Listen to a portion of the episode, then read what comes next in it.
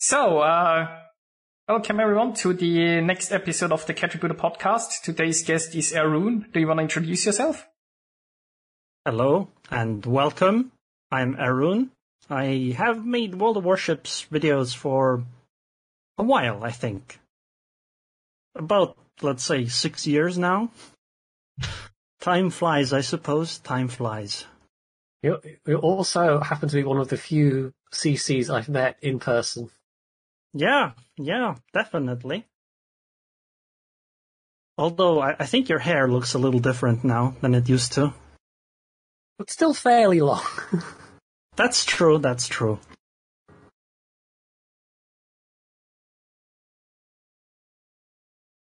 And not So- to mention you have one of the best nicknames, obviously. Yeah, I, ju- I actually just wanted to say, hey Tim, I really, really like your name, especially the first two letters. They're, it's just perfection. Definitely. It's a sign, a sign, a real sign of class if your if your online handle starts with uh, AE. Yes. Only the best players.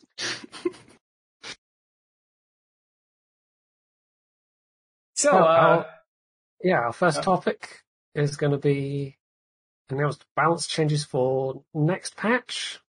So some buffs and nerfs of various ships, including some new ships that have just come out.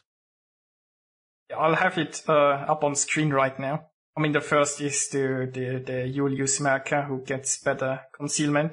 So does the Schultz. I'm not sure exactly why. And like the the one ship that really needs love is the Z31, but I guess they they don't care. I think Wargaming is worried that if Z31 ends up being useful, people might play her, and I think that destroyer in tier 5 matches is already pretty, pretty scary because of the angles and the AP pen. I mean, tier 5 cruisers have basically no armor, right? Yeah, potentially, but considering the position of tier seven matchmaking at the moment, we are That, not that's, tier that's true. So yeah, And I mean, Z31 going up against something like an Alaska is not pleasant. you ha- just have to hope for random torps. Well, at least the torpedoes are super fast. Yes, yes, indeed.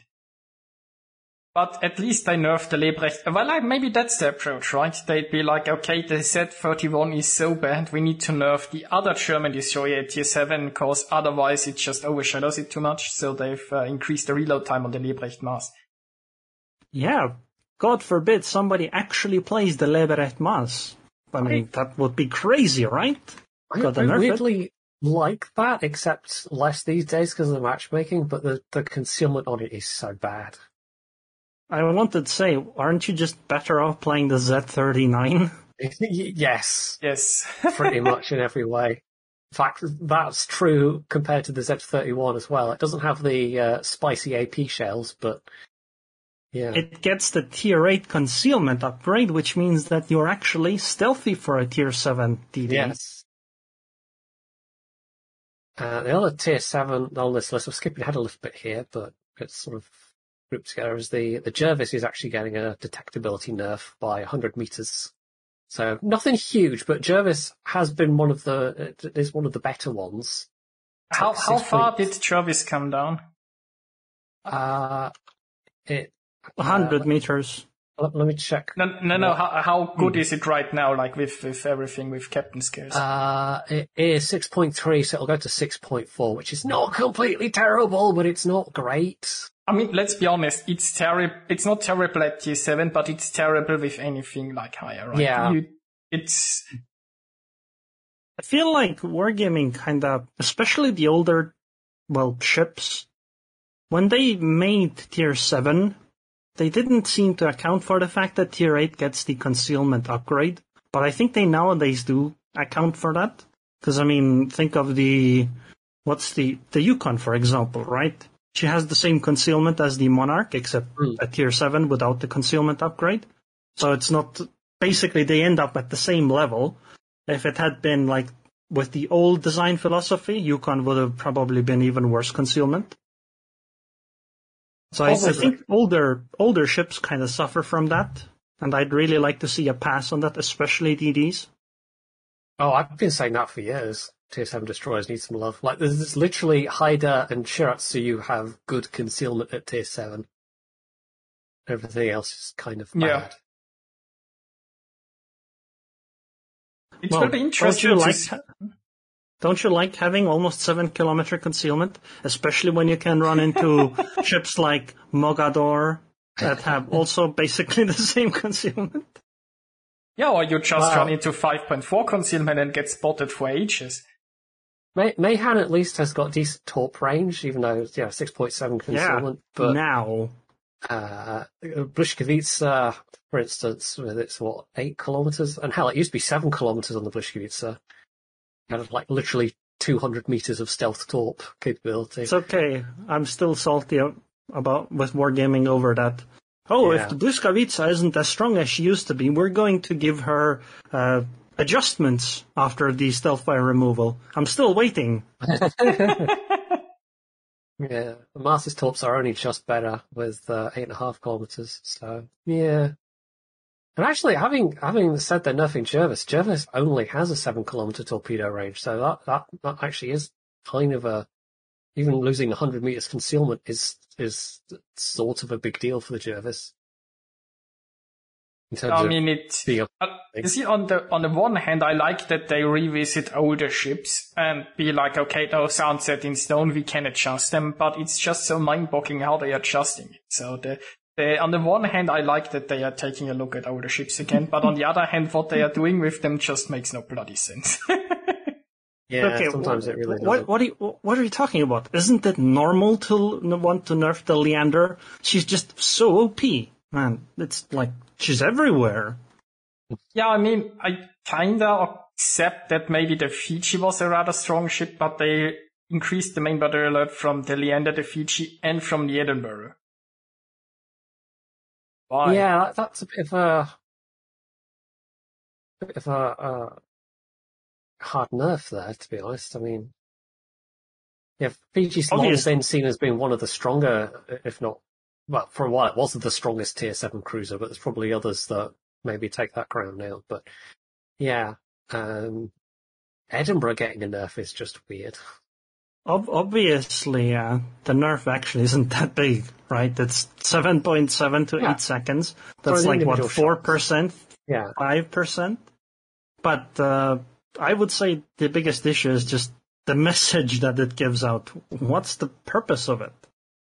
Like I don't, I don't, I don't get it. If we're gonna do nerfs like that, I'd like to see next to it, oh, the Petropavlovsk concealment range has been increased by 150 meters or something like that. But next or, to it, you see the Shchors getting buffed.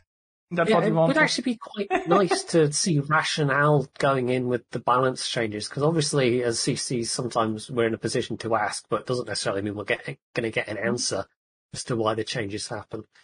I do want to mention one thing, though. I think Fiji is probably one of the best light cruisers at Tier 7, just because basically all the other light cruisers at Tier 7 got really nerfed quite hard some patches ago, right? by the changes to the armor scheme thing. Mm. Where tier 7 light cruisers get 25 millimeters of pen, but battleship bow, stern, etc. is 26. And with I, with the IFHE yeah. change, they don't get to pen 32 millimeters either.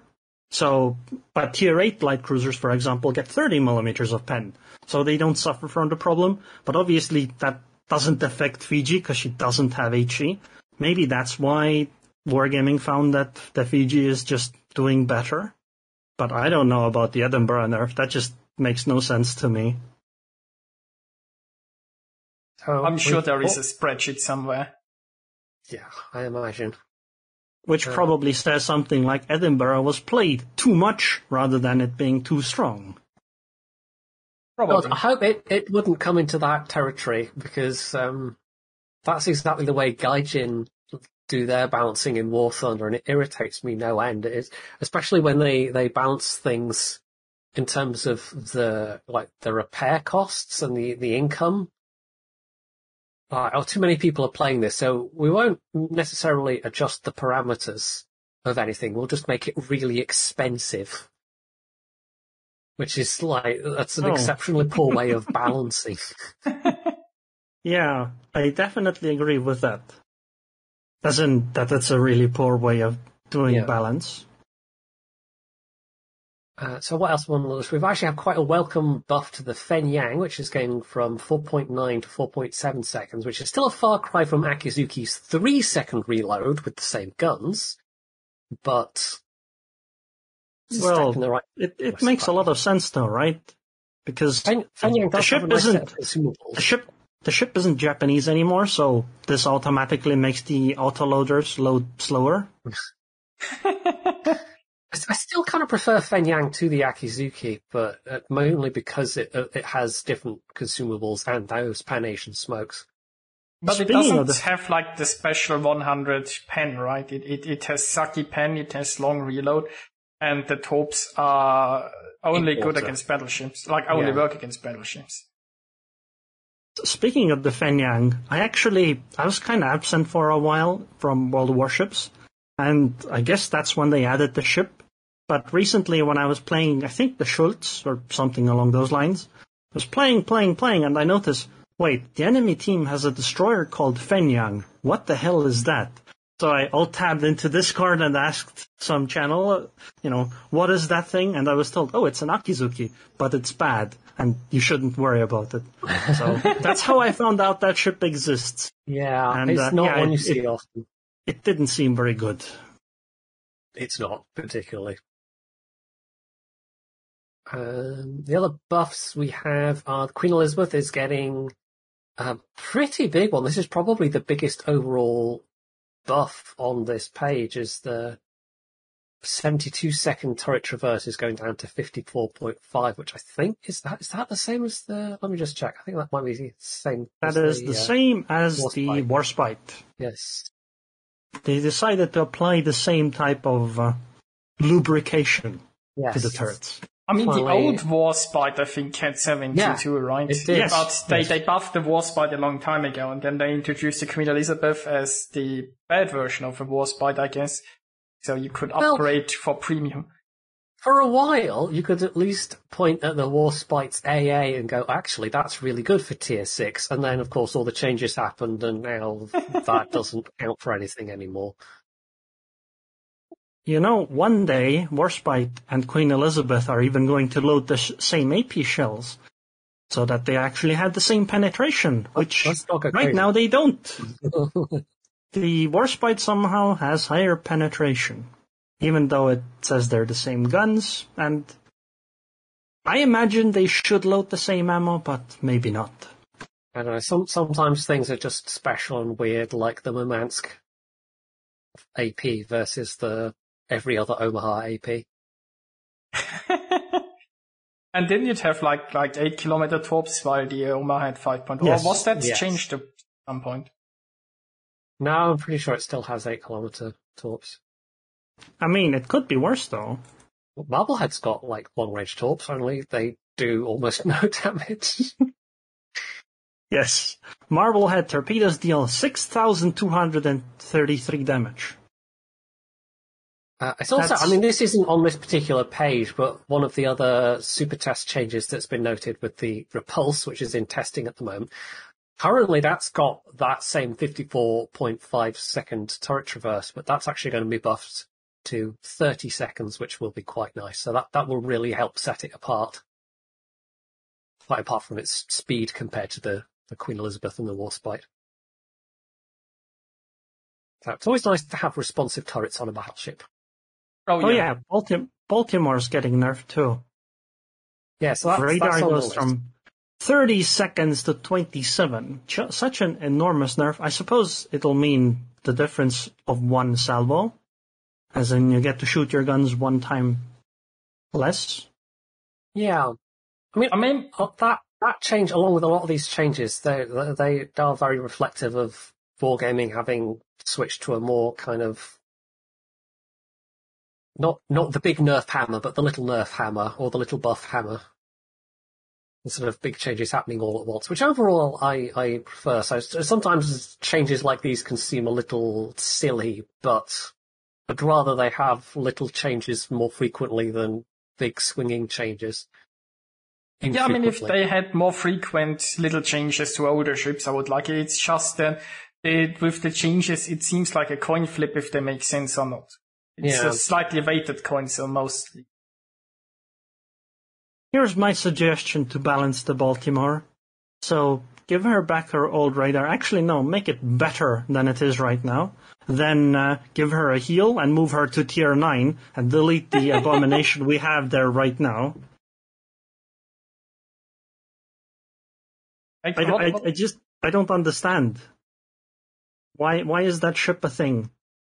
So we're talking about the like what what is it at tier nine? Oh, I'm yeah, just thinking about it. I don't know. It's nobody cares because you could be playing in Alaska instead. But it's better than a It Seattle. is Buffalo. the Buffalo. Yes. It it doesn't make any sense. Think about it this way, right? So the Buffalo is such an amazing tier 9 cruiser that they took the Buffalo, same ship itself, right? And then they gave it a smoke screen and the ship is balanced at tier 8. I don't understand. How does that happen? How is the Buffalo and alright? She just plays differently. It doesn't fit the line. But honestly, she's still better than a Seattle if you ask me. I suppose that's true. but then we're talking about a different, like, I don't know. I feel like the Buffalo just, it's a different type of ship. You don't play her like you would a Des Moines or a Baltimore. But you do play a Baltimore and Des Moines in roughly the same way. I oh, think well. they just wanted you to get in Alaska, although that's no longer available. I really think Alaska should be available. I- I think that ship is so powerful that it kind of ruins the game a little bit if you don't give other players access to it. Yeah, see, Wargaming's philosophy has always been if we just remove it, eventually it will be so rare that nobody cares because it doesn't show up in a spreadsheet anymore. If your ship is played very little, then it doesn't affect the spreadsheet, and if it doesn't affect the spreadsheet, obviously it can't affect the game. Because the game is like a spreadsheet, you know. Yes.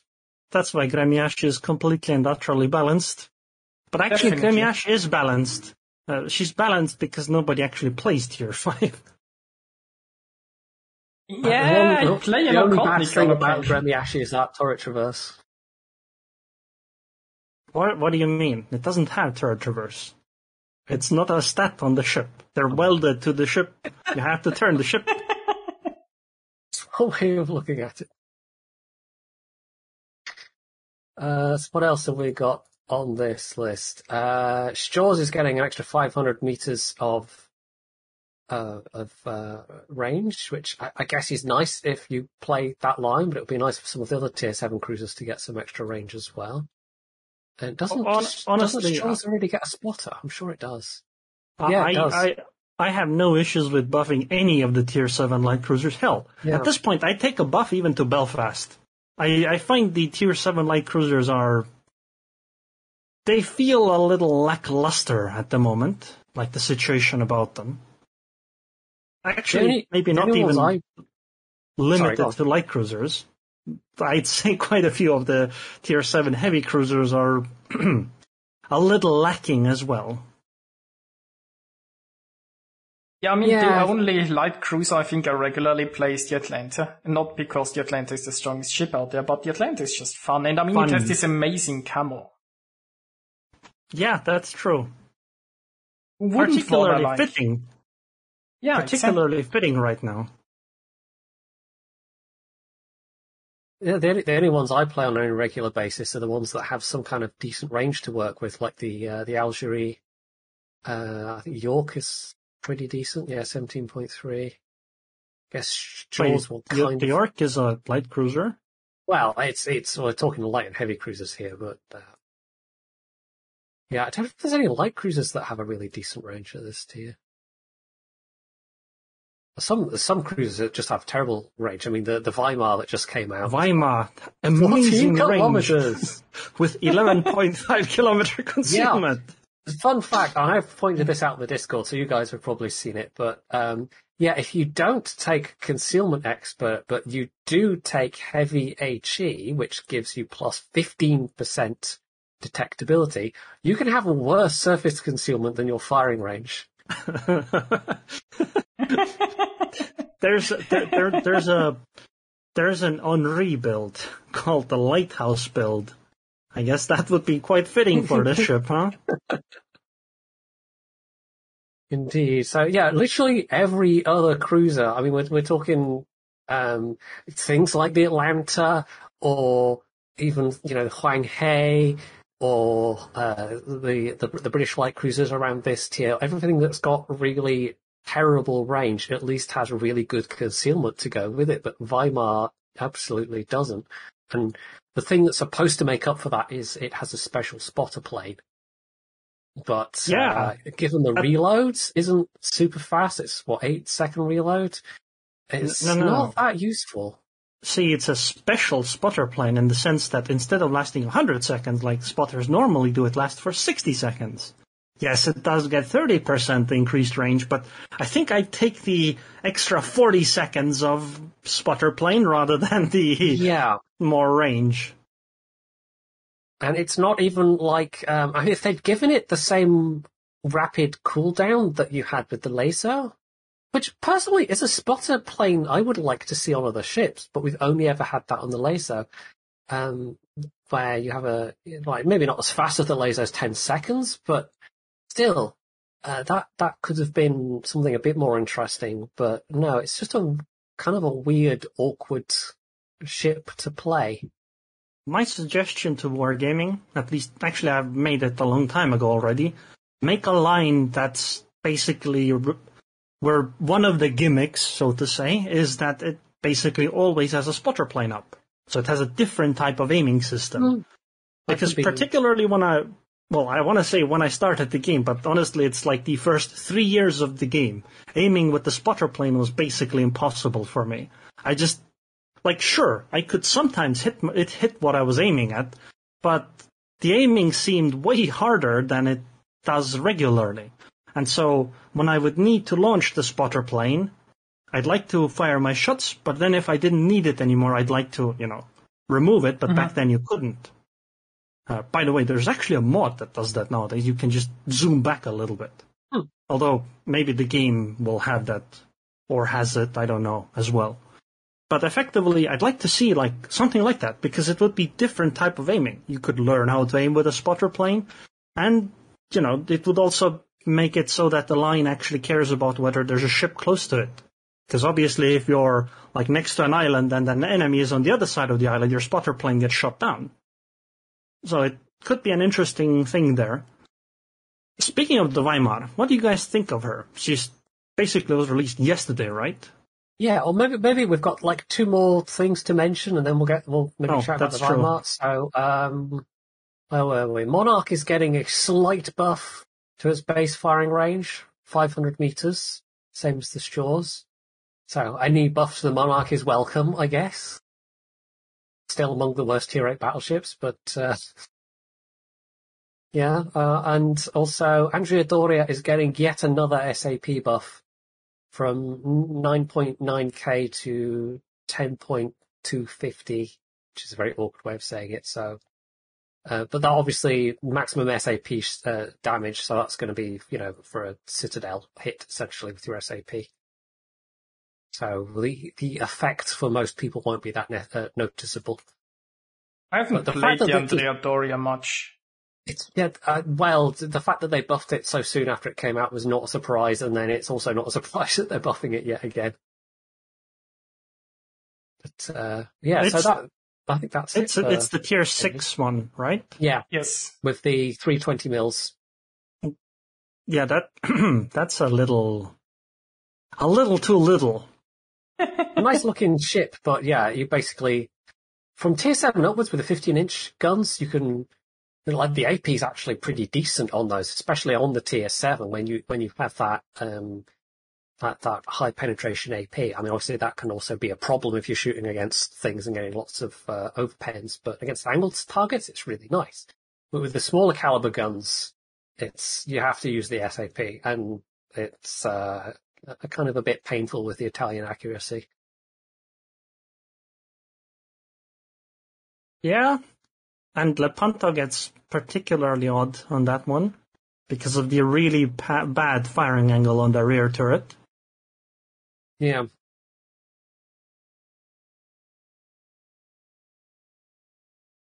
Yeah, Uh, I yeah, guess that, that we've- line's kind of been a bit of a. Well, I don't think anyone got super excited about those, and there's probably one or two fans out there of the Italian battleships, but probably not that many.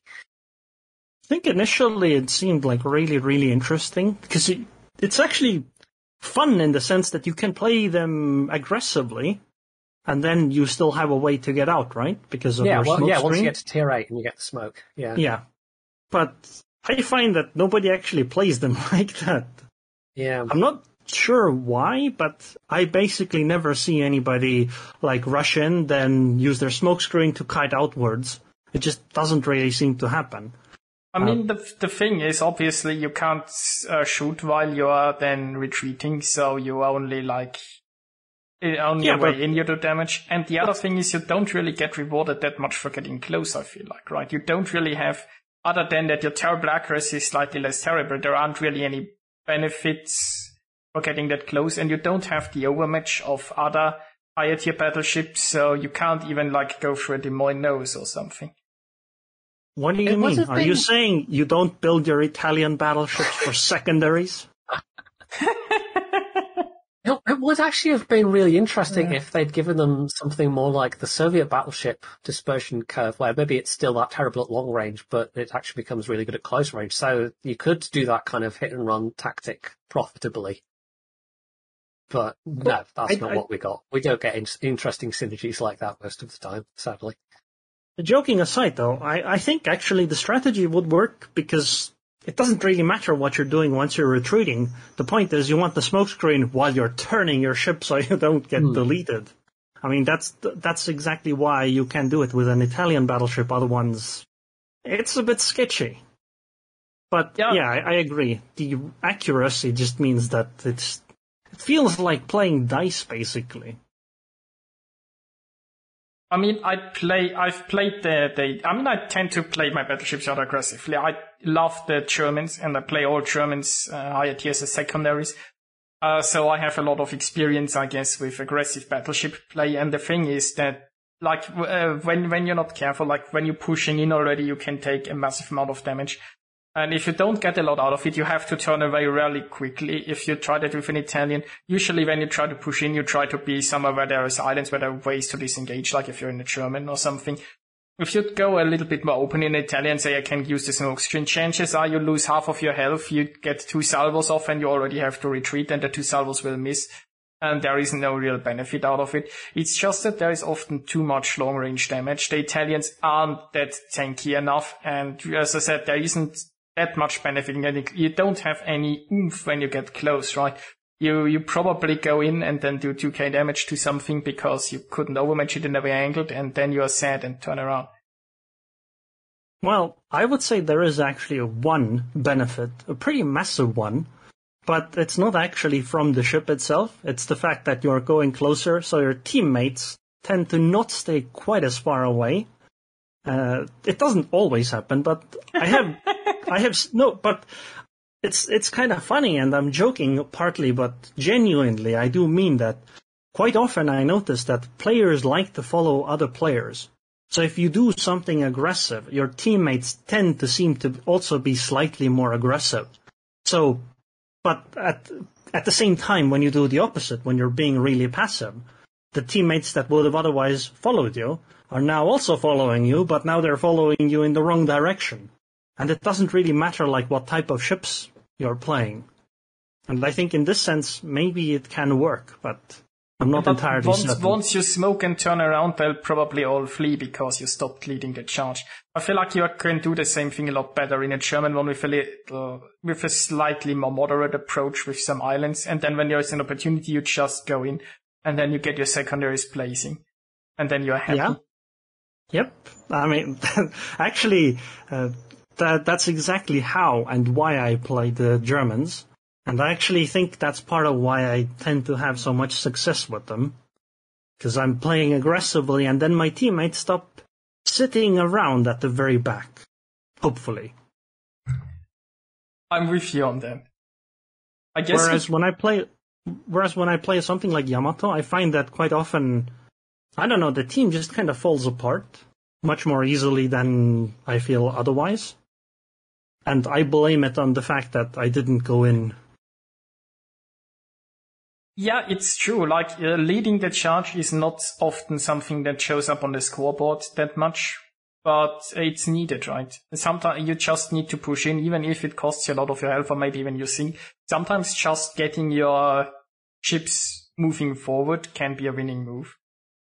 Yes, but The real trick is getting teammates to actually, or enough teammates to actually go with you, and not just Yeah. kilometers behind you, watching you get chewed on by the enemy team. That that's true, and I'd like to give all the listeners some advice on this part.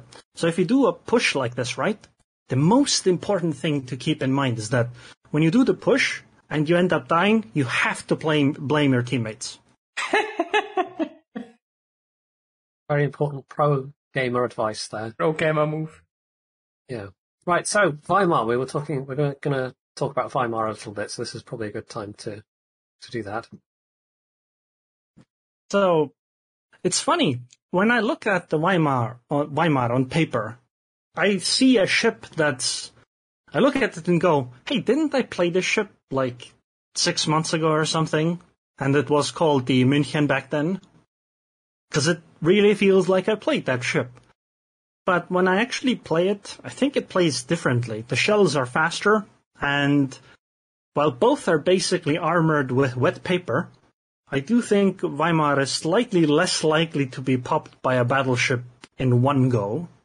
Slightly, but it can be a big difference when you're being Yeah. when you're in a slippery ship, right? Uh, it's actually, I think it's a York hull, um, but the armor is a bit worse. I can't remember how it compares in terms of maneuverability. I have to admit I haven't played the Weimar. I mean, I like could look at it was like, why would I do that? So, for those who don't know of the listeners, the Weimar is a German light cruiser that has 12 guns. It has alright HE damage output, I think around 150k. It's not great, but you gotta remember that because it's German, it gets 38 millimeters of penetration on the HE, whereas all the other tier 7 light cruisers are stuck with like 25.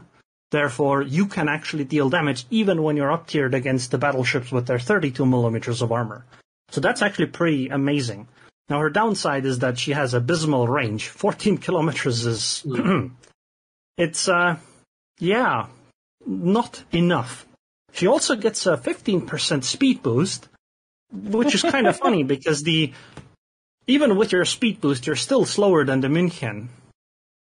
I I don't know why we would get that. Maneuverability wise, it's about the same. Um, also, it has two sets of torps on each side.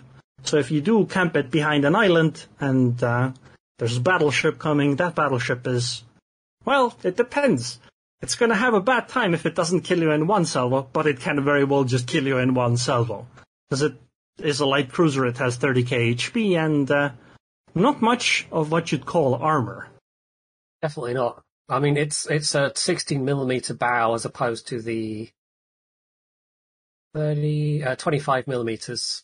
There we go on the York. Yeah, and 25, mil- but the 25 millimeter side and deck, which is actually one of the big advantages over the München. I mean, it might not seem like much, right? 25 millimeter side armor compared to München's 20, but that means the difference between uh, some of the lower tier battleships overmatching it versus not. Like, I think something like Fuso will be able to overmatch the München. Actually, let me see. Yes, it'll overmatch the München side armor, but not the uh, Weimars. So as a Weimar, if you go like slightly diagonally, you're probably gonna be fine for a few salvos. München's probably dead. Yeah, but München would be farther in the back, so München would have a higher Oh, yeah. chance of being fine. That's that's another point. München actually has more range, something like 16.6. And Weimar has- much better concealment. Oh yeah, a 9.4 kilometer concealment compared to Weimar's 14 kilometer range and the 11.5 Yeah. conceal. It's which is only slightly better than what York has, except York again has much better range. yes. So basically, Yeah, you are kind of tr- uh, getting a little bit more armor and uh, but shittier range and shittier concealment. I mean, it And does offer. I'll give it this. It does offer something different than the München and the the Mainz at tier eight, which also has uh, 12 150 mil guns. So that's on mm. that's on a hipper hull. So that's Yeah, I, of a I, I different wanted to say, really. Mainz at least gets armor. yeah.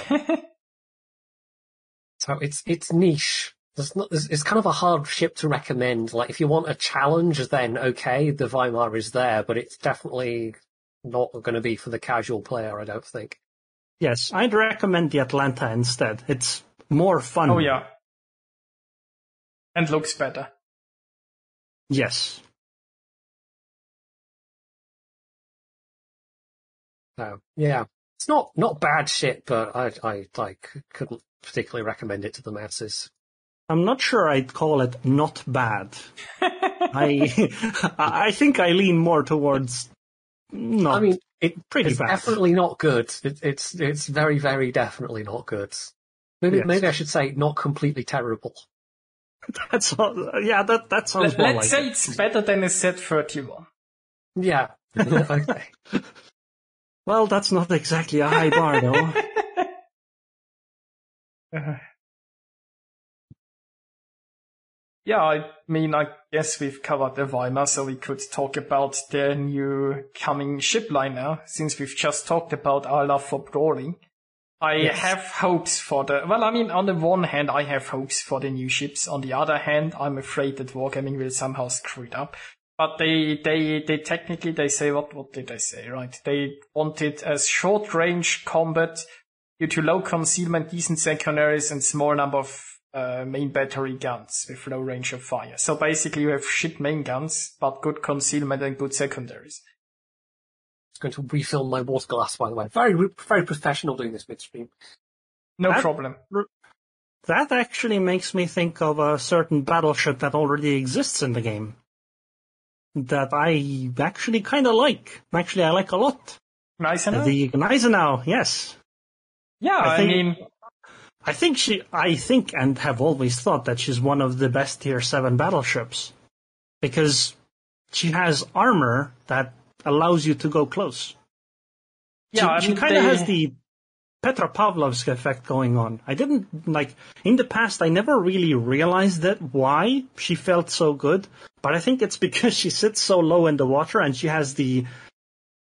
Well, I want to say icebreaker, but it's not actually an icebreaker. The armor plates at the front. Oh, the what do they call it? Like the Atlantic bow or something Yeah, like that. basically it. When usually, especially the older battleships like Nagato or Colorado, when you meet up against higher tier battleships, almost all of them have guns that overmatch your bow. But if you so and that puts your citadel at risk as well. But when you're in the Gneisenau, you sit low and fairly low in the water, and your water line actually has the armor that will bounce battleship shells. So you can really go close with that ship. Although I have to say I've been like hit through the nose quite often in, in the Gneisenau too. If the enemy knows what they are doing there, your nose is still a Oh, problem. Yes. Well, yes, it's a bit like playing the Stalingrad, I suppose, in that sense. Oh, uh, also, well, I should probably preface talking about these these announced ships by saying this was all announced at a presentation at HMS Belfast uh, on last. Oh, was it even this? No, it was this Monday. You- It was it was this week, oh yeah. And they invited a bunch of CCs down. This was a joint event between Wargaming and, and Imperial War Museums, London. And uh, who who actually now are responsible for the upkeep of Belfast? Wait, so let me get this straight.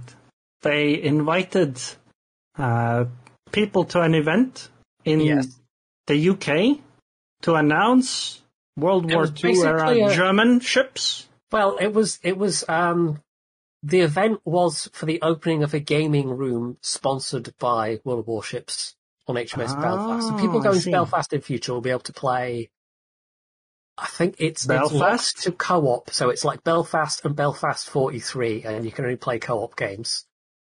That's So good. It's a bit it's a bit limited, but you know it's kind of on brand. No, it's it's good because I still Yeah, I mean- remember when they did Gamescom Tappets. Yeah, be- better than better than uh, having people that have no idea what they're doing going into high tier ships and uh, and then in leaving ten games. minutes later. Yeah. Um, so yeah, but that so that was all well and good. They invited a bunch of UK people, and uh, it was all a bit last minute, but that was partly due to uncertainty over um, COVID restrictions and whatnot. And so that was fair enough. But what they didn't do, and this is this is me just being a bit grumpy about this, is they neglected to think that maybe people travelling from all over the UK might need some of their travel costs reimbursed, which apparently they didn't put in any budget for at all. So I was Oh. unable to afford to go down to London for an afternoon from the Outer Hebrides, sadly. And uh, I, I know, I, like the the other person that had to travel down from Scotland was Yusril, but he's at least on the mainland, so it was a, a little bit less of a an issue. But he still took the sleeper train from like Perth or somewhere. So I mean, Yeah, it was was weirdly like that. organized. yeah, it was. They And this was basically the they piece of it was uh, these ships being announced.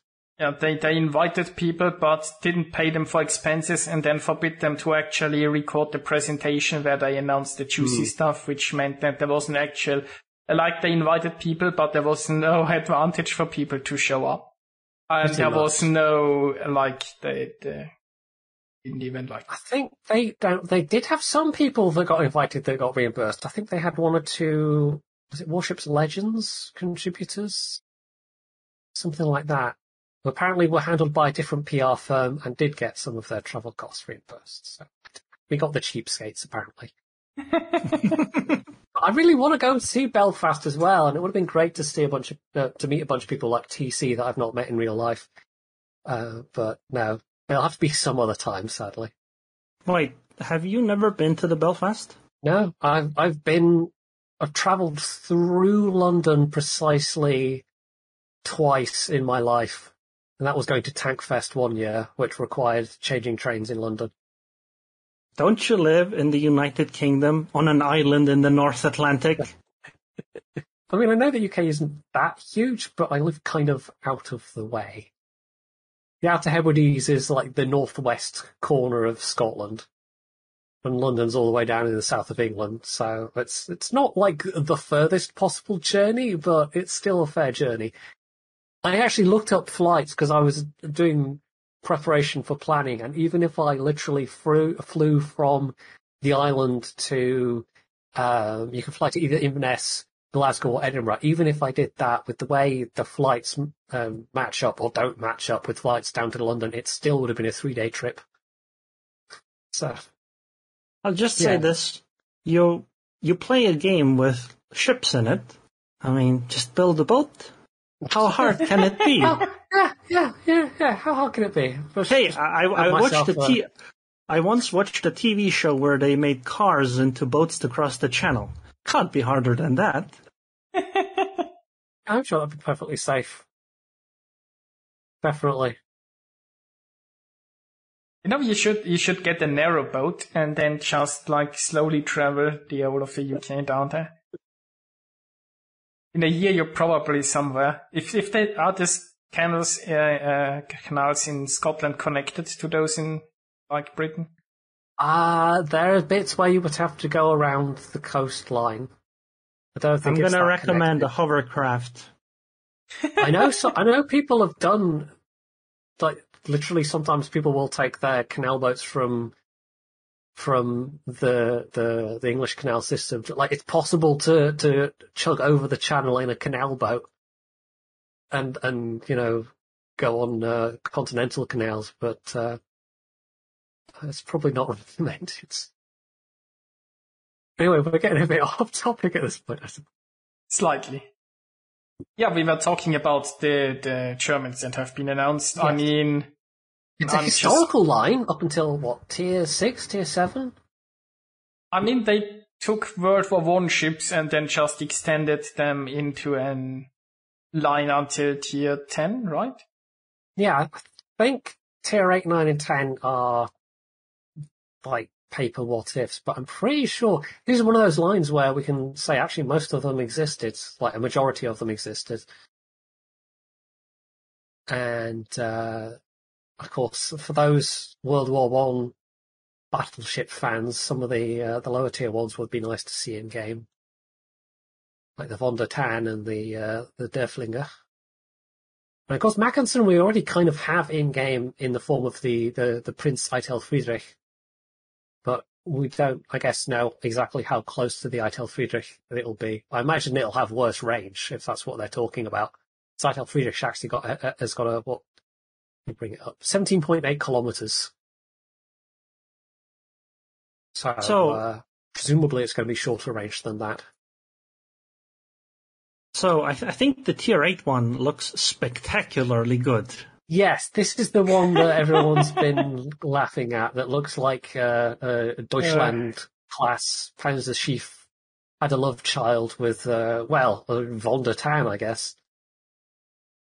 It's a bit weird. It it won't win any beauty contest, but like if you take a very large paper bag and you put it over like the the tower, you know, it might look. Uh, Look, look at destroyer. Yeah, so, uh, Yeah. comparisons to the Walt class American destroyers have been made, the the modern ones. No, I, I mean it, it has two turrets at the back and one turret at the front. Yeah, that that's an odd setup. Uh, it's also worth pointing out that you can see on the pictures that these all appear to have, well, not all. I don't know if all of them do, but some of them appear to have uh, torpedo launchers. I mean, they stated that the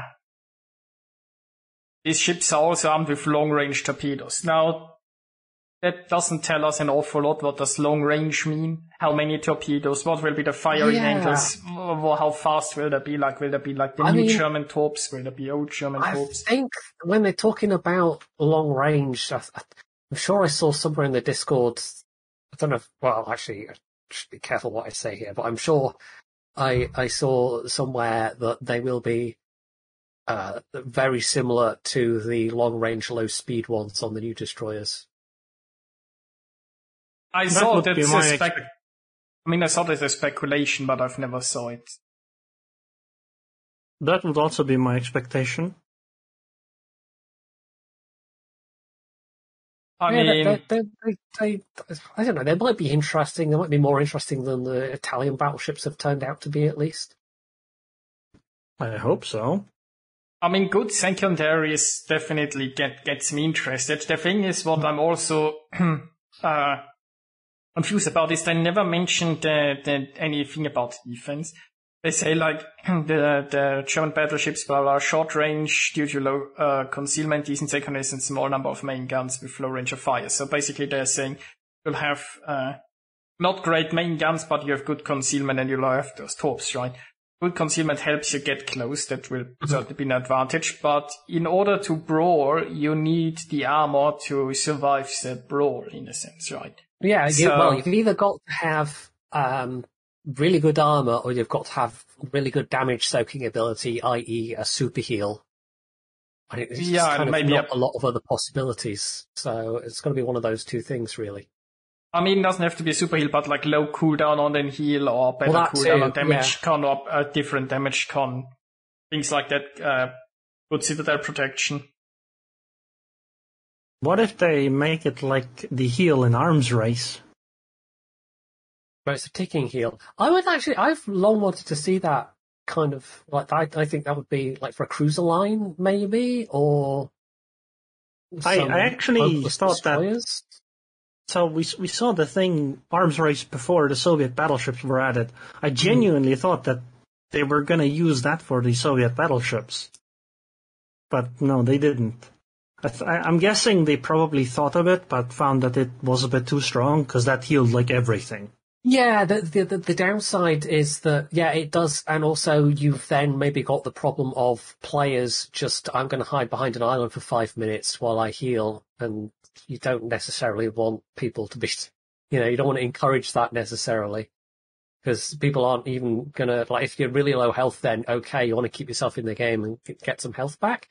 But people, they're like there are going to be some players that take any kind of damage and are just going to sit behind an island, even if they are still at like three quarters health to start with. So yeah, but if you, I don't know, if you, if you, I, I feel like you could implement that somehow, make it interesting somehow. I mean, they could like give us the arms race game mode, you know? Wouldn't that yes, be I, lovely? I think so too. yeah, I'd like to see arms race again. Give it. I don't know. I don't even care if they give it to us in ranked or something. No, it's busy getting submarines and, and double CVs, but we'll come to that. We'll come to that. The other Yeah. thing on this page is uh, a, a surprisingly historically based tier 10 battle cruiser design for the British with, what is it, 20 inch guns? 508 millimeters, 508 whatever that is in inches. Yeah, I'll just check that. I think it's 20. Yeah, it's 20, exactly 20 inches. Uh, HMS Incomparable. Now, this actually came out by, and this was complete, you know, paper napkin fantasy, but this is, this was Admiral Jackie Fisher himself going, wouldn't it be cool if we had one of these and commissioning some, some like initial design studies, but it was basically initial design studies. This thing almost certainly would never have actually been built. So yeah, it's going to have big guns. It looks like it's only got six of them. Uh, I don't think we know much else about it apart from that. I mean, battle cruiser, Slim British battle cruiser means it probably won't. Yeah, it won't have good armor. So it'll be sneaky, big guns, probably fast, consumables. Who knows? But that's Massive not really HD. that important. That's not important though. What's really important is will it have the same gun sound as Shikishima? well, oh yeah, obviously, most important question by far. It's not a bad looking ship. It's it's. Uh, I don't It's know, I feel like the complicated turrets in the front are a bit oversized. It looks a bit... There's just like two big guns for, for this ship, I think, in the front. yeah, At this point, I'm waiting for monitors. Oh, you mean like the uh, the coastal bombardment? Like was it the Lord Clive class and whatever other ones they had? I mean, basically take a Petropavlovsk, put a giant turret on it, so it sits even lower in the water. Perfection. See, I suggested that the Petra should become like a world-class ship and be allowed to dive like a submarine. Because it already Yeah. looks like one anyway. that that would be a great idea. Except, I mean- except, except, I- I'll, I'll I'll say one thing though. It can't resurface. Well, No, I mean, you want to you want to talk about like they could do a a, a modernized Novgorod, uh, as in that that entirely round Russian monitor from the uh, the 1870s. It would be a hell of a like. I don't know even know how you would do that, but I can I can see Wargaming pulling that out with some ridiculous paper thing. Think I think that I, would be fun. I think we're not gonna see a ship like that. Uh, just Probably because not will, really, but I don't know. No, I, th- I think the reason we're not going to see it is because it kind of breaks the illusion of, well, so one of the coolest things about World of Warships is the fact that the ships feel like they have mass. When you sail, you start turning, it takes a while to turn, the ship keeps going in the direction it's been going, stuff like that. That's really cool, and it makes the game feel different from something like a first person shooter where you just stop moving in a direction, you're instantly stop, and no problems. So the prediction mechanic works well on that. But the seas in World of Warships don't really work like seas. There are no currents, there's no real drift or anything like that. And I think a ship that's really round, uh, it would probably have lots of problems dealing with the water in real life, right? I mean, yeah, it, it and so work well. in, in, really in the didn't. game, it would probably feel a lot like a UFO or something. Ah, give, give them a few years and it won't stop. it was not a successful concept.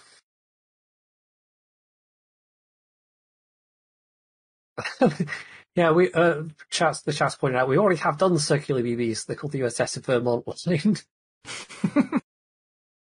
Not quite circular, but not far off.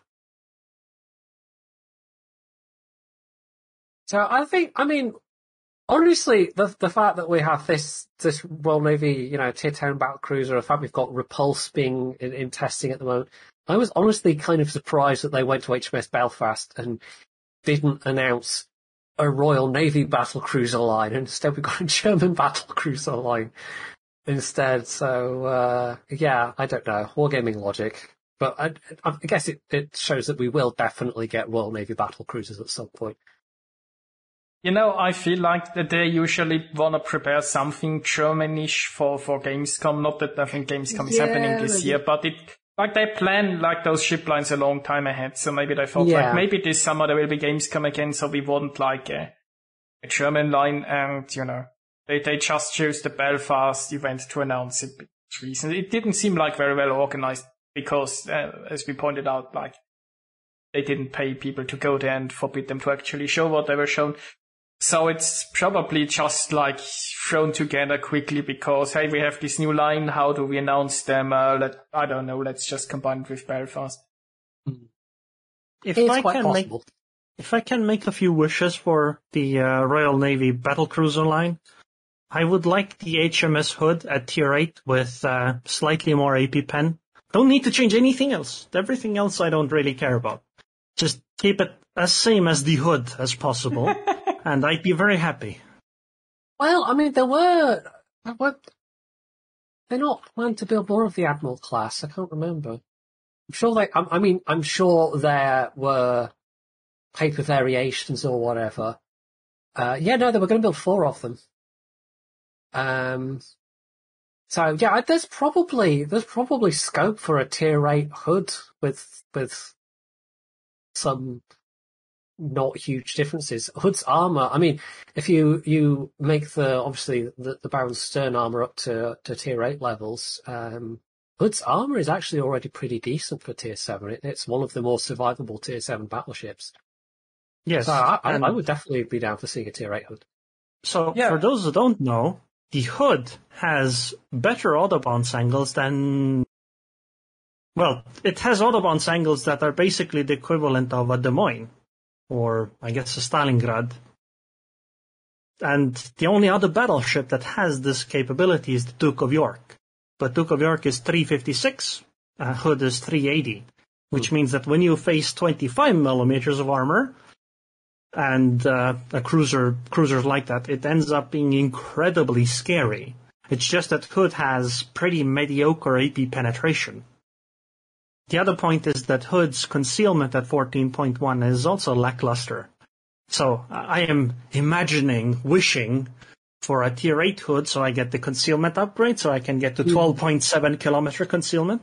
Then I take the brisk ability that's coming with the new changes. so my ship goes like 37 or 36 knots.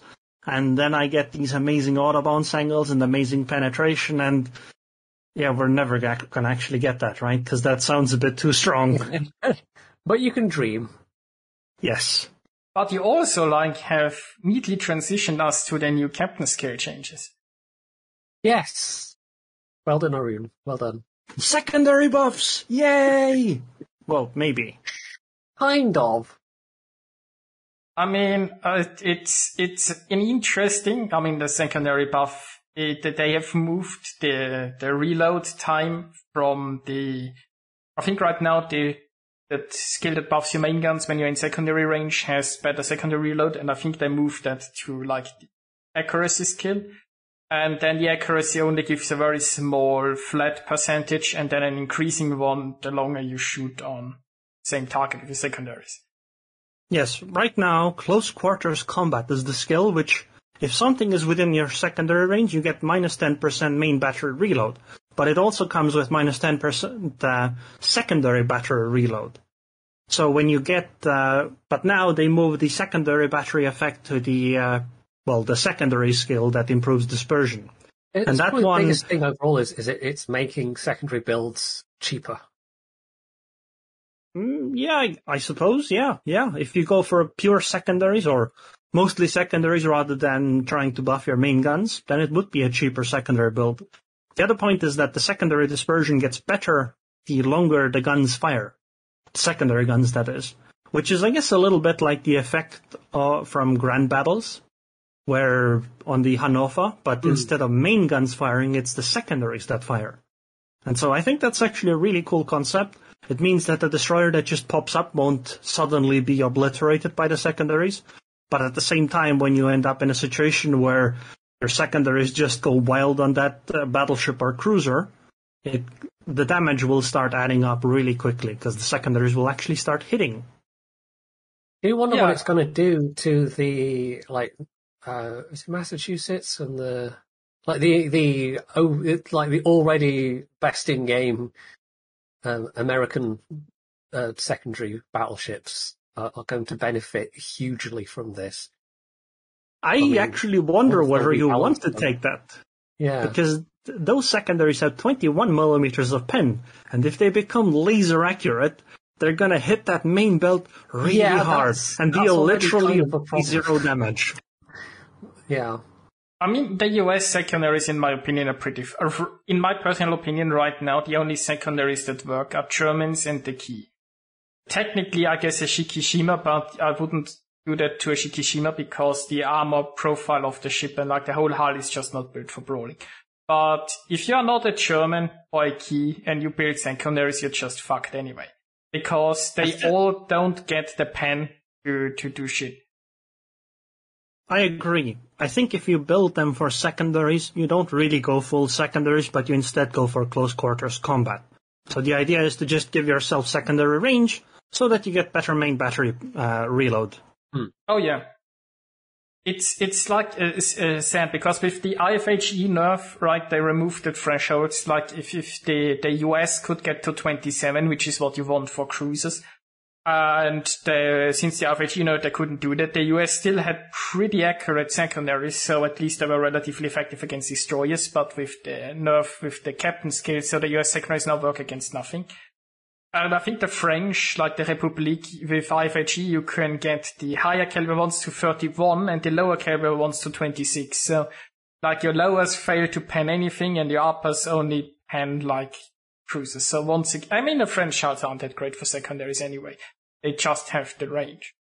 So you're basically stuck. Do, actually, I would say that if the French secondaries weren't made of glass, it might actually be worth its while because they have a really high fire chance.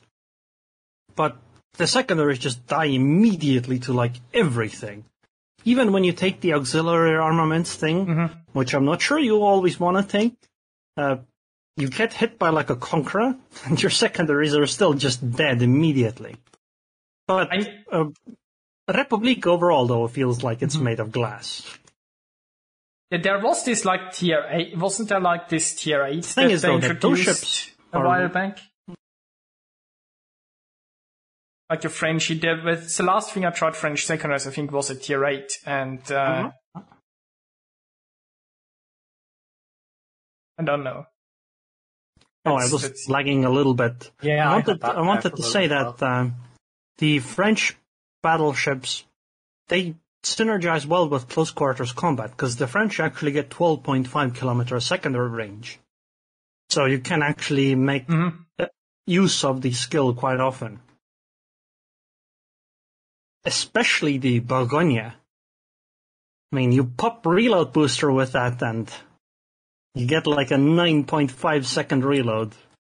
True, but the, the problem is always that if you wanna go range and range mo- like if you go range module, you give up the uh, like the dispersion module. So and uh, you go you go three points for the skills, then four uh, for the range skill, then four points for the tier four skill, and then maybe the module slot which gives up dispersion. So it's quite a heavy investment. Yeah, that's true. It'll be interesting to see how it plays out in, in practice, though. And it'd be almost be quite nice if um, the Battleship IFHE skill didn't have, like, if it had a lesser effect on reducing fire chance, like if it only took fire chance down by a quarter instead of a half, for instance. hell, I think considering it's a four point skill, I'm not even sure if it had any downside, whether it would be worthwhile. Hmm. Well, I mean, it's it's on what's what two point skill on battleships now, IFHE. So if you were going to go that way and try and get the extra pen in your secondaries, which is probably only worth it on what the German battleships. Uh, German battleships tier 7, 8, and 9, you want IFHE. Uh, tier 10, you don't need it. But Okay. yeah, the, the cheaper IFHE in the Germans was really nice. Like, the Germans haven't been hit so hard by the whole thing because with IFHE, they, they get the pens they need and the accuracy, they got the, the base accuracy buff with the captain rework, so they lost, they lost accuracy, but they lost less accuracy than others. They got cheaper IFHE and uh, they got more range and synchronized now fire on both sides. So honestly, Germans were kind of fine with the, the captain rework, in my opinion. Because I can still do like, if I get 200 secondary hits at tier 10, I still do like 50k direct secondary damage, which is pretty decent. Problem, of course, is often getting into position where you can do that. I recommend flying. Or diving. The problem is I can't surface afterwards. It, it is nice just to even see some, you know, secondary skills in particular getting looked at. And there's some other, like for the, the vigilance change, for instance, makes sense. Although I, I still don't know if it's um, uh, necessarily going to be that attractive as a, a two point skill still. But yeah, one thing that would be nice is um, like some, maybe better AA skills. We do have a change to AA gunner, but that seems to particularly be in relation to the uh, like the, the, the AA changes for the most part Mhm. are to do with uh, subs coming in.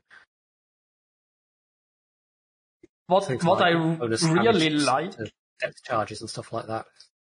But what I really like is the new skill that you get less reload on repair party for each potential damage you receive. So it's it's something that I've suggested I think multiple times that you get Mm. basically if, if you go aggressive that you get skills that give you more survivability in a sense, right? I've for example suggested to programming things like if you're in secondary range, of getting better main gun reload, why don't you get like better reload on uh, like a damage con or whatever, right? Now they have something that reduces repair party cooldown with more potential damage. I wouldn't be opposed if they even like added, uh, like if you manage to get to, I don't know, 3 million potential, you get another charge on your repair party or something like something that really rewards tanking. So I like, I like the way they're going there. Um, I I think the numbers are too small on the current yeah, the, the, I think it should be like minus one percent minimum. Little White Mouse went and did a bunch of uh, like maths because that's Little White Mouse, and pointed out that for, for a lot of, of ships, it's it's not necessarily that worth it, and it's uh the, the equal to the, the the potential damage equal to the ship's Mhm. total HP. Um, like the, the, it's was it, was it more worth it for ships with higher hit points or No, points? better for lower HP ships. Lower hit Like, points. so imagine the ship has 100k HP. You tank 2 million potential damage. So you you get the effect 20 times. That would be 10% faster cooldown on your heal. So, I don't know. I don't think it's quite really worthwhile. Yeah, If it it's, were it's, double it's that, a bit marginal. maybe. It's a bit marginal for uh, what is it? Three points? Yeah, for three captain skill points. I mean, And let's be one- honest. They are going to test them on the live servers, right? Those are just numbers that they have made now on paper. And once after three to six months on the live server, I'm sure they'll slightly adjust them, right? See, but if Wargaming was really greedy, they should make all the skills OP so people change the, their builds and then they nerf it and people change their builds again. Except, of course, the changes come with a captain reset, so it wouldn't really matter. But I really do think the minus 0.5% is a bit too little because it's for the heal, right? If you have a lot of potential damage, you're also going to run out of your heals eventually. So even if you can use them more quickly, if you don't have any, then it doesn't matter. Uh, yeah, like uh, as I said, I wouldn't mind if they added like you know you get like a reduced reload, and then once you have tanked potentially like I don't know twenty times or twenty five times the potential damage of your ship's uh, hit points, you get an additional charge or something. Like so, first it, it gives you better reload, but if you keep tanking, then you also get a charge or something. I feel like that would Yeah. be a nice way to upgrade this skill. I agree on that one. also something that I really need to mention is there there is this new skill, right? That you get a better reload and enemy gets worse dispersion when you're on fire. This this is basically I, I don't know if, if Wargaming had watched my chat, this is this is the meme skill that my chat probably dreamed of because it started with the whole uh as let's say the reign of this Smolensk. but basically my Kurfürst was constantly on fire whenever I was playing it. So I decided to, instead of getting angry about it, I just said, you know, when, when you play a Kurfürst, you just bring a Bratwurst and then you have a barbecue on deck of your ship, right? Because you're on fire anyway. And it, it's just gotten so far that my chat just expects my Kurfürst to be constantly on fire. And uh, someone even like went to, to the official chats and tried to petition Wargaming to make a Kurfürst skin uh, the where it's just constantly on fire. and I also I, I sometimes run predictions on chat like how often my Kurfürst is going to be set on fire in a match. And you know, like this is basically the meme skill I've always dreamed of. I'm not sure if it's actually going to be a good skill for four points. It doesn't seem that great, but I'll just take it for the memes. I mean that this this skill is just on my Kurfürst. I, I mean I, I can't say no to that. Yeah, I think it'll depend on how. It's it's really difficult to put into words how bad, like twenty percent worse dispersion is actually going to be. Hmm. If, because, sure, the enemies might hit you fewer times, but you'd literally be have four fires at once, and usually you only get like one at a time, and even then it's. Nowadays, I'd say, especially at tier ten, it's not quite as often. I mean, you don't survive four fires for long. And for you do huge damage content. It's mostly like if you're brawling, right? Maybe with another secondary ship, you might have one or two fires on you usually. I mean, uh, that, that's pretty normal, right? Having at least one or two fires when you're close, uh, close and fighting with something. So you, I mean, it, it's like if you have two fires, you basically got the same effect as with like the close quarter skill, right? And an additional the, the dispersion. So I would take that, I think, over the, the close quarters combat skill. Probably worse, but you know, just, just for the memes. I feel like it might need a little buff or something. Especially for It's four okay. points. It, it kind of feels like it's a, a survivability skill in that it's it's it's intended as um like well if you're on fire that much at least it's going to be harder for people to hit you but of course people being people are immediately thinking about it in a way of well how can we weaponize this for want of a better term how can i utilize being on fire to be you know an I can annoying tell you. bastard to hit and just be on fire on purpose I, I can tell you. You play the Conqueror. Oh, four fires? That's okay. I'll print a new ship. It, it actually is a gift to like anything with uh, you know Nelson, for example, maybe even Yukon. Anything with a super heal, basically. This is actually a topic I'd like to mention a little further. It's something I've been thinking about recently. You see, the way healing works in the game is that we're talking regular heals. When your ship takes a penetrating hit, or there are like basically three types of damage. There's light damage, there's like fire and flooding, then there's penetrating damage. Uh, we're talking regular penetration hits, and then there's basically citadel damage, which are torpedo hits and basically well, citadel hits on your ship. When you get hit by a citadel hit, you can only heal 10% of the damage on regular heals of the damage you took from the citadel hit, so torps and citadels. From penetrating hits, you can heal 50%, and on fires and flooding, you can heal absolutely everything. Ramming is also included in that. The cool thing is that uh, the heal amounts that you could potentially heal for regular penetrating hits for most battleships are about the same amount as your ship could tot- heal in total. But when you're talking super heals or even the enhanced heal on the uh, old U.S. battleship line, you know, Montana, etc., Mm-hmm. then the ships can actually heal for more HP than regular penetrating hits can deal damage to them, even if you don't take any citadel hits. Effectively, it means that if you take something like 15,000 fire damage on something like a Montana, in the long term, your survivability isn't really affected because you can heal all of that HP up again, which you couldn't otherwise, uh, you know, lose into regular penetrations anyway because you can't heal that up. And I think in this sense, uh, uh, fire reduction isn't quite as powerful for them. And being on fire isn't as big of a problem for ships with these kinds of heals. And I think this is something that lots of players have never really thought about. I mean, I would say that fires for the, like, a lot of those ships are more in the bank anyway, so they aren't on fire that often in the first place. So fires for them aren't that big of a deal. I feel like fires are a lot more problematic if you are, like, bearing the brunt of the assault, like, the more aggressive you are, the more problematic fires become. Also because, you know, you, you need to somewhat disengage between the fires or need to, like, get the heat off you again, or you'll just die before you can go through your heals anyway it's this weird thing where like the, the more passive ships can afford to take more survivability skills, but they don't really need them anyway. Mm.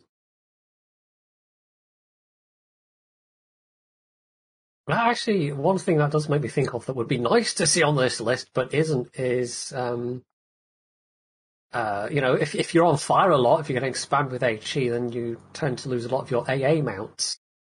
Oh yeah. And uh, I think I'm just look up the exact numbers. Adrenaline rush for your damage lost. Adrenaline rush does actually boost your continuous AA, but it's it's the same flat 0.2 percent for all your armament. So it'd be nice if with this list of reworked and new captain skills that if if uh, that number was at least bumped for um, adrenaline rush for your for your AA damage or even if there was a skill that you know the more your more of your AA mounts get knocked out, the more DPS you get from your remaining AA mounts, something of that nature. Why not something that starts repairing your AA mounts? Maybe, yeah. You pop a heal and you get you know X number of well X percent of your damaged AA mounts repaired. That would be um, actually kind of useful on, on some ships, like especially the new um, the big chunky US battleships, which are very big, slow moving HE spam targets. Or, you know, your Grosse Kurfürst, for example. Apparently my internet died. That's No, uh, it, it still is dead, but mobile phones nowadays are pretty good. Oh yeah, they. So uh, I'll come back, I guess. Or are you even back? Thank you, I am. And to, to actually answer Tom McIver's question, when you're healing, does your anti-air heal in the same percentage? No, it doesn't. If your anti-air mounts go down or secondary mounts go down, they're down for the rest of the game.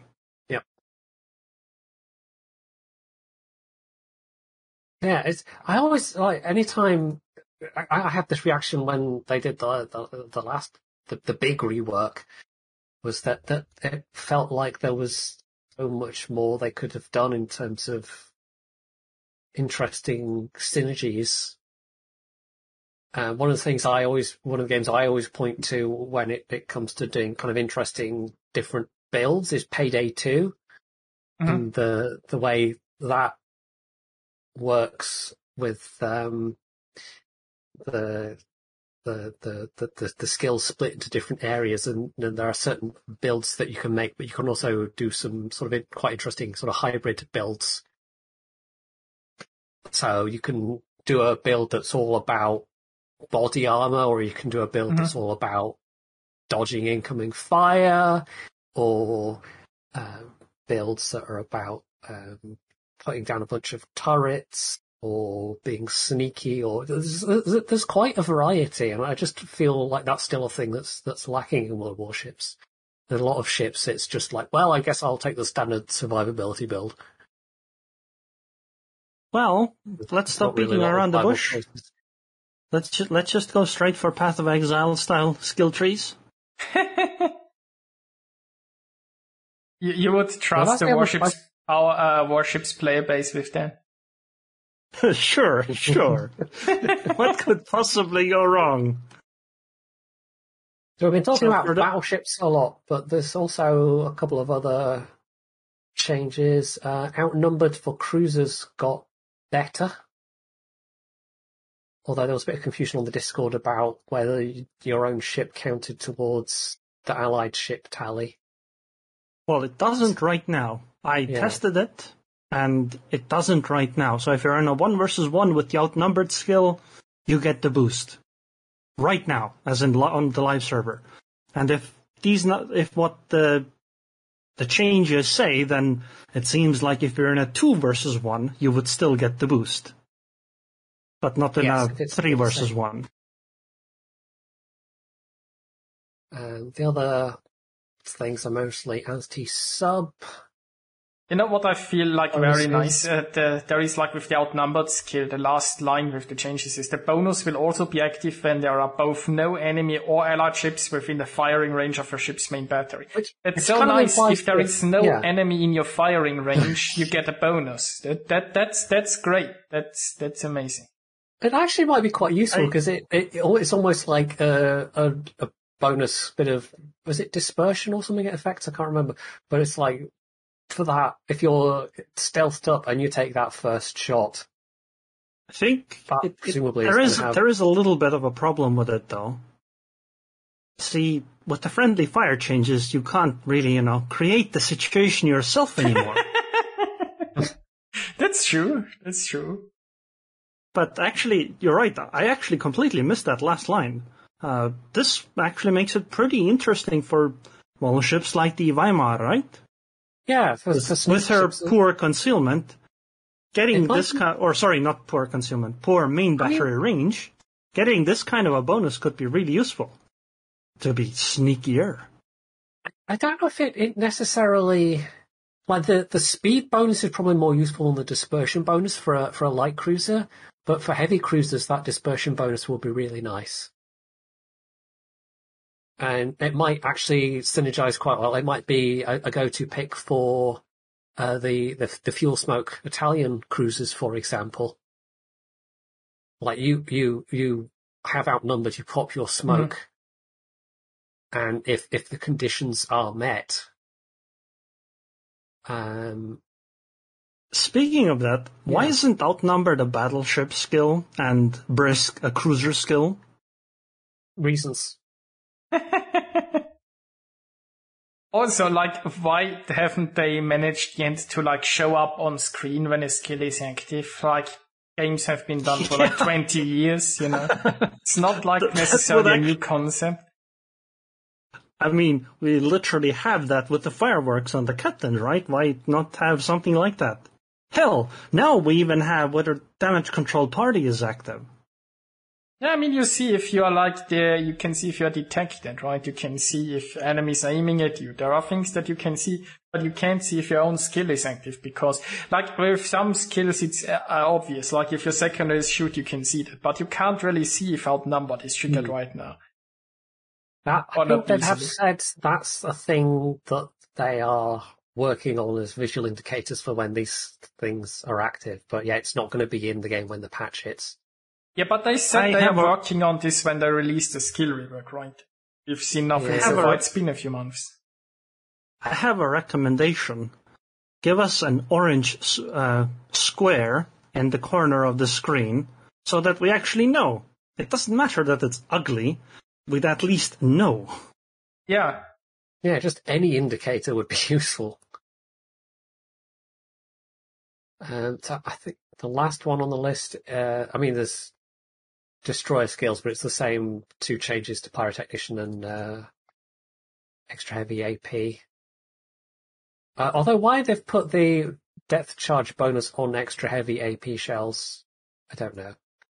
Uh, but yeah, hidden menace, the, the aircraft carrier skill, which is Uh, that was kind of of the, the, the big skill rework. It was it was the only one that was kind of big nerf overall because if you wanted to have your carrier be more stealthy, which for some carriers doesn't like the, the Japanese carriers, uh, I think have got reasonably good stealth without that, but yeah, it, it, it, for those that don't know, applies a 50% penalty to your returning squadron's speed. Oh, basically, hidden menace is, well, the concealment expert skill, effectively, yeah. for aircraft carriers. But with the change, they changed it a little bit in the sense that uh, it also, like you mentioned, gives a 50% reduction penalty to returning aircraft. So effectively, when you're flying along and you press the F button, it takes twice as long for the aircraft to return. And the problem with this is that if there's anti-air active, the planes take twice as long to effectively fly into the sky, which means that they take twice as much anti-air damage. So taking this skill was effectively a massive nerf to your own plane survivability, or at least plane reserves. And so basically nobody would ever take this skill.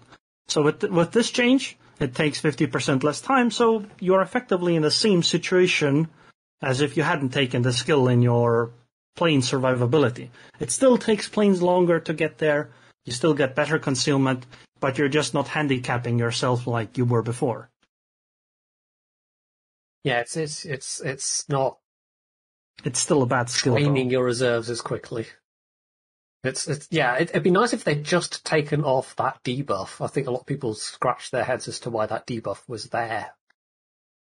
But and I th- I think it's a bad skill all around. Like buffing your CV concealment, it's useful, obviously, but for four points, it's probably not even worth it if you just got the concealment buff, because. Sure, you might go, oh, but this allows me to move my CV closer to the enemy. No, it doesn't because if you get closer and you get spotted, you, will say, oh, but how will I get spotted? Well, I don't know. There's an enemy aircraft carrier too. Maybe she actually, you know, flies around the map once in a while. If you try to follow behind your team and the enemy CV strikes your team, she will incidentally spot you as well. And then you get screwed over because you get spotted. And then a few of those enemy tier 10 battleships take a shot on you and you lose half your HP and then you spend half your match at 20 kilometers from the enemy again, because that's the only place where you probably won't get popped. And because of that concealment, it's fine if the uh, if you're not really paying much for it, but a four point skill seems like a crazy investment to me. You know what's also interesting? That now they've announced the Russian crew, uh, the Russian CVs, which they describe as CVs that want to get close, not above the concealment skill, basically. Total coincidence, I'm sure. De- definitely a coincidence. Well, I, I imagine that the testers actually used the skill and were like, wow, this skill is really, really bad. Let's let's make it slightly less bad.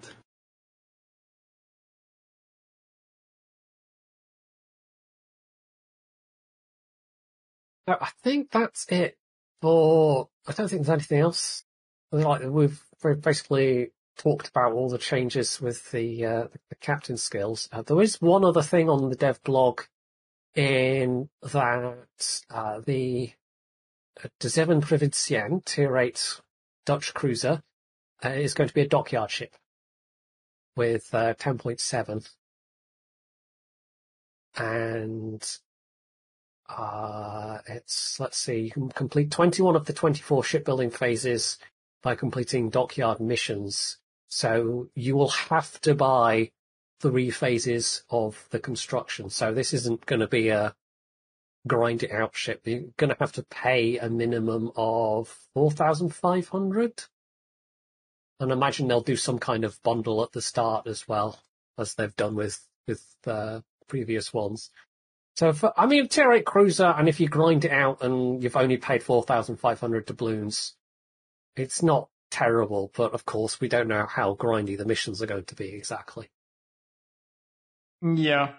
How good the ship Can you be. still can you still earn doubloons somehow in the game? I mean, before in you were used you were able to earn like twenty five hundred per ranked season if you ranked out. I don't Can know, you still can't get remember if- something like that? I don't know if ranked does. Um, you get a small amount from like the daily logins they've done now. Towards the end of the month, uh, you you I think you get a small amount of doubloons that way, but it's only quite a small amount. And the only other way I know of that you can get like three doubloons, as it were, is from um, super containers if you're lucky, or maybe some event containers will occasionally contain doubloons. I'm, I I have a feeling they might have taken doubloons out of the more recent.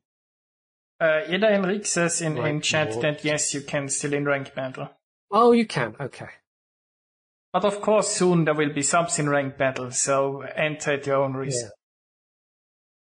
Uh, there's also going to be for the part two. Oh yeah, the whole thing is the part two event.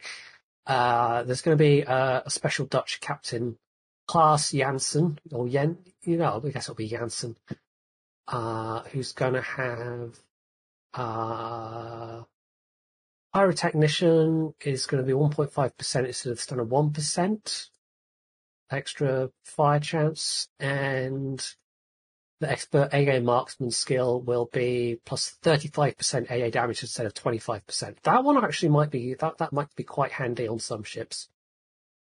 Because the Dutch cruisers, they're, they're short range AA, but it tends to at least be decent. Especially the higher tiers. But it's, it's definitely self-defense AA. Speaking of AI, they also announced that in the next clan battle season there will Yes, be two is also on carriers this per page. team. Yes. And 7v7 it's tier six. six, so it Yes. doesn't really matter though, right? Because it's tier six, so nobody's gonna play anyway. I mean, nobody is going to have anti-air anyway, so why not throw more carriers in, right? Hmm. Actually, I think it's fine though, right? After all, otherwise you could just get two ESAs.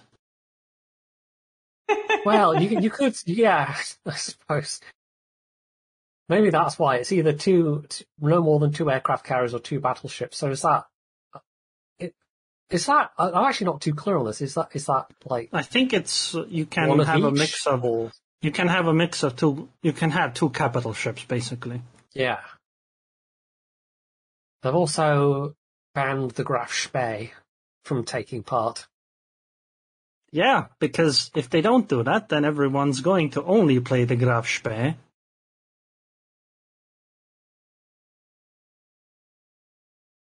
I mean, I don't really do clan battles, so I, it's nothing that really affects me, but I, I'll be very curious to see the reactions of the community and what, what setups people run and are effective. I, I was reading on the EU forum, the, the official EU forum, like the, the reaction was fairly predictable there. Yeah, I guess. People I think- not keen on the idea of, of coordinated cross drops from two carriers. Yeah, yeah, that's that's actually not gonna be fun to deal with. But I've I've actually heard some more a little bit about it, like when players discussed on whether it would be good or bad. Double battleship might, in some cases, just be better, especially when you deal when you take the battleships to be ESAs themselves. So you still get something like the carrier, but the main thing is that ESA has better anti-air than actual aircraft carriers. So that'll defend you from those two. Mm. And the reason why double battleship might be okay is that they tend to push the game at a faster pace than CVs will work. So it's entirely possible that by the time the CVs really kick into gear, the game is basically already decided. I mean, I guess the question is how, how, uh, brutal will cross drops be? Because it's not just that two CVs do twice the amount of damage in that sense, but because you can like, uh, uh, stop the enemy from dodging. You can basically strike anywhere on the map and you can get a lot more damage than a single CV could. Because, you know, and that makes it also a lot easier to hunt down destroyers. If you have really coordinated CVs, what what you're gonna do against like a cross torpedo drop in your destroyer? So I don't know. If you can, like, if your Just series can dodge. take, uh, exactly, just dodge. But if your CVs, like, farm the enemy destroyers and then your destroyers, like, keep the enemy battleships in check, maybe that's going to work better. And there isn't going to be any radar at this tier anyway, so the planes are going to be so important against DDs, I feel like. Yeah, that's true. That's very true.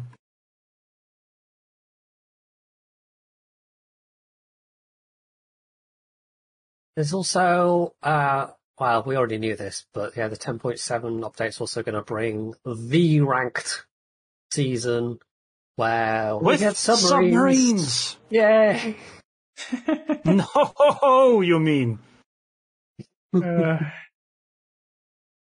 only the So, tiers are yeah, real. really interesting. And I think Also, only this, because because because we get the new leagues, right?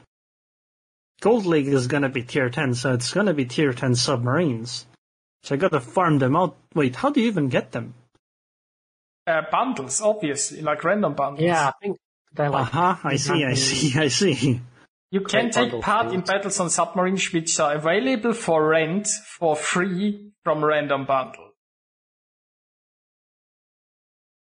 You know, this is a very interesting wording. They're available for rent for For free. For So free. re- rent Yeah, just basically well- means you lose them after the event again. For free means Yes. that uh, the random, bu- uh, you, I mean, the question is how do the random bundles work? it'll either be missions or it'll be some kind of something in the armory, I guess.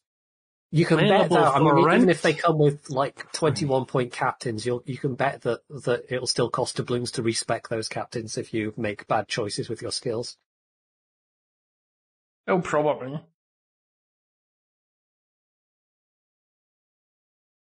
I didn't like submarines in the latest submarine test. I think many They were- did. I mean, submarine versus submarine combat was fun. Submarine versus anything else was uh, please no. But hey, if you have like seven on a ranked team and now you put like one or two submarines per team or so, that, that's going to be great, right? Because then, the, uh, let's say you I- have like look- two submarines and a destroyer and that, that leaves, uh, you know, barely like No, any no, no. ships left. Well, it's a seven versus seven, so you have one aircraft carrier, two submarines, two destroyers. Uh, And, cruiser, uh, one battleship. well, no, you actually have two extra submarines there called Petropavlovsks. Ah, yes, 10. well, at tier 10. I actually played a game today, or yesterday in ranked, where we had no battleships. None. So the Petros were actually the battleships. I mean, they're used to it, so it's okay. Yeah. But I have noticed that with the like grand battles mode, there were less battleships. Uh, uh, in average, I feel like there are less battleships in like random battles because I feel like a lot of battleship players are playing grand battles, just wanting I to agree. get like super battleships. I I think one thing Wargaming really should have done a long time ago is they should have somehow figured out the better way to join matches. You know, right now you pick a ship and you select your game mode and, and then you press the play button. And you, if you get a match popped, you go in there with the ship you had already selected. Mhm. I think it would be a better thing if we could somehow select the ship after we get the queue. So in that case, you could have a situation where you tick multiple boxes on the game modes that you want to queue for, and then you press the queue button, and that gives you one of the game modes that had enough players, right? And then you pick your ship, because this would allow us to get things like uh, grand battles and uh, uh, arms race and random battles all at the same time without affecting each other's queue time or screwing up things like how many battleships there are. But then you'd have problem balancing like the, the, the ship sort, right? Like if you say, hey, I found like, uh, uh, I don't know, a domination game for you. And then you say, hey, okay, domination, I want to play destroyer. But what if there are not enough people pick destroyers that you can balance them on both teams? Then you'd have like, you know, if you found a player pool first, you still need to have like the same amount of ships on, like the same amount of destroyers on both teams at the same tier, right? So that would be a problem to, to balance afterwards unless you say you you can have a team that has six destroyers against a team that has none, right? Well, that could be an option, right? Maybe maybe you would pick ships basically in a way where you see what the enemy gets, You or like, something uh, along those lines. like a League of Le- you could have like a League of Legend picking process or so on, I guess, where, where you both both have teams, right? Or you, maybe you see what Yeah. the enemy picks and you pick yourself. The problem is, can you like? It's it's hard to trust the player base with this, I guess, honestly. The, the other point would be though that uh, because we don't actually have skill-based matchmaking, what we could have is, say, I don't know, six players pick destroyers. Well, one team gets three destroyers, the other team gets three destroyers. But obviously, this gets really complicated when you're dealing with things like divisions. And yeah, I agree. This is something that they'd have to really think about. But I think it's kind of inevitable that we need something like this. Otherwise, we just really can't have extra game modes. Because imagine if on the EU server we're getting fewer battleships because of grand hmm. battles. What happens on servers where there are fewer players? Is like one of the game modes just dead? I mean, that's why they usually don't allow you to select game modes, right? Why you can't just only queue for domination. And when they add another game mode, they just add it to the rotation. Like if they ever bring arms which I hope they will, then it's just you could get either domination, standard battle, arms race, or like uh, epicenter, right? They just throw it into the pool and you can't decide. I think that that's just their approach. I agree, but grand battles, for example, are separate, right? Yeah, but it's a time limited event. I don't think they care about what happens over the course of a month too much.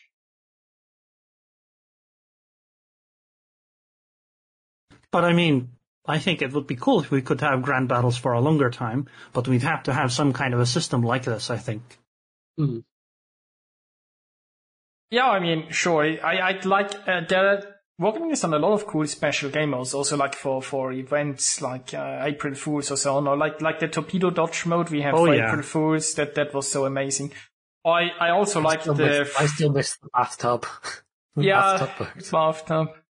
Or, uh, even the, the, like, the, the Waterworld thing where you have four teams of three with destroyers in, in that cool map. Like, the, the, they had a few cool things that they just brought briefly and then went again. I, I, it's sad, it's sad because there could be so much more diversity, right? Yep.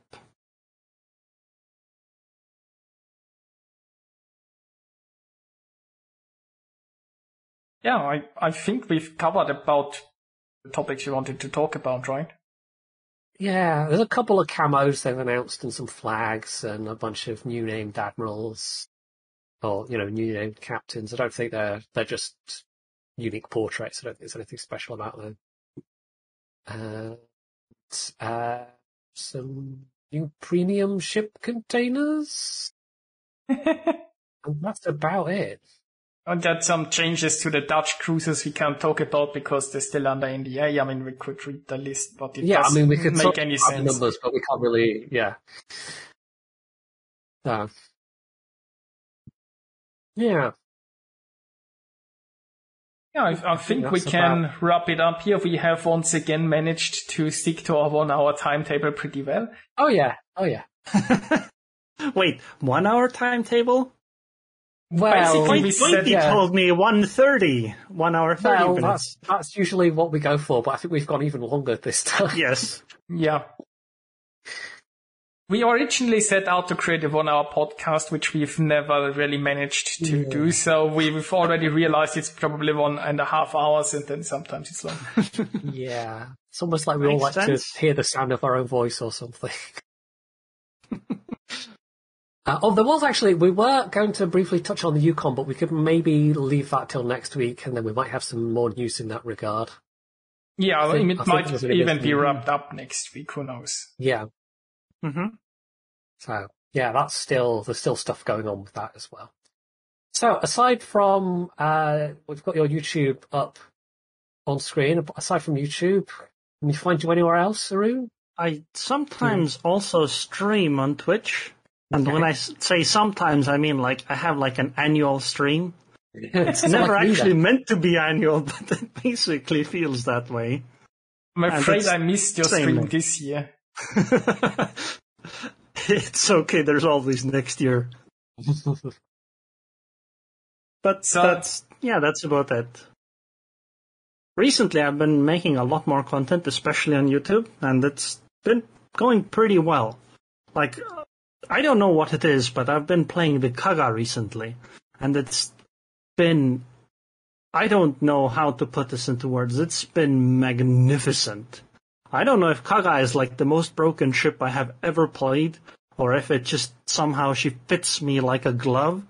But I've been winning so much that it just makes playing anything else and losing even that a joy because I can always just jump into Kaga and be pretty sure I'm gonna win that game. You you never really have to worry about running out plates. is the main thing. Yeah. It's such a big deal in uh, in a carrier. Just you know, now, like uh, if you're really throwing your planes away, you might start to have less than full groups, but compared to other carriers where you have to be a lot more careful about conserving planes, yeah. Well, you do run out of planes, kind of, in the sense that you try to only use torpedo bombers whenever possible, and sometimes when there's a destroyer, you would try to RNG a dive bomber onto it, but rocket planes is, they only exist for the fighters. You launch them, you drop a fighter on yourself, and you recall immediately because uh, they're a waste of time. So it's possible to run out of planes, but because you only use mostly one type of plane. I mean, I've uh, recently gotten an AA defensive expert in my Kurfürst against the Kaga. Not that it stopped him from dropping me full squadrons until the end of the game, but you know, uh, it, it's it's you know not the medal you get often in a Kurfürst. That's true, that's true, that's true.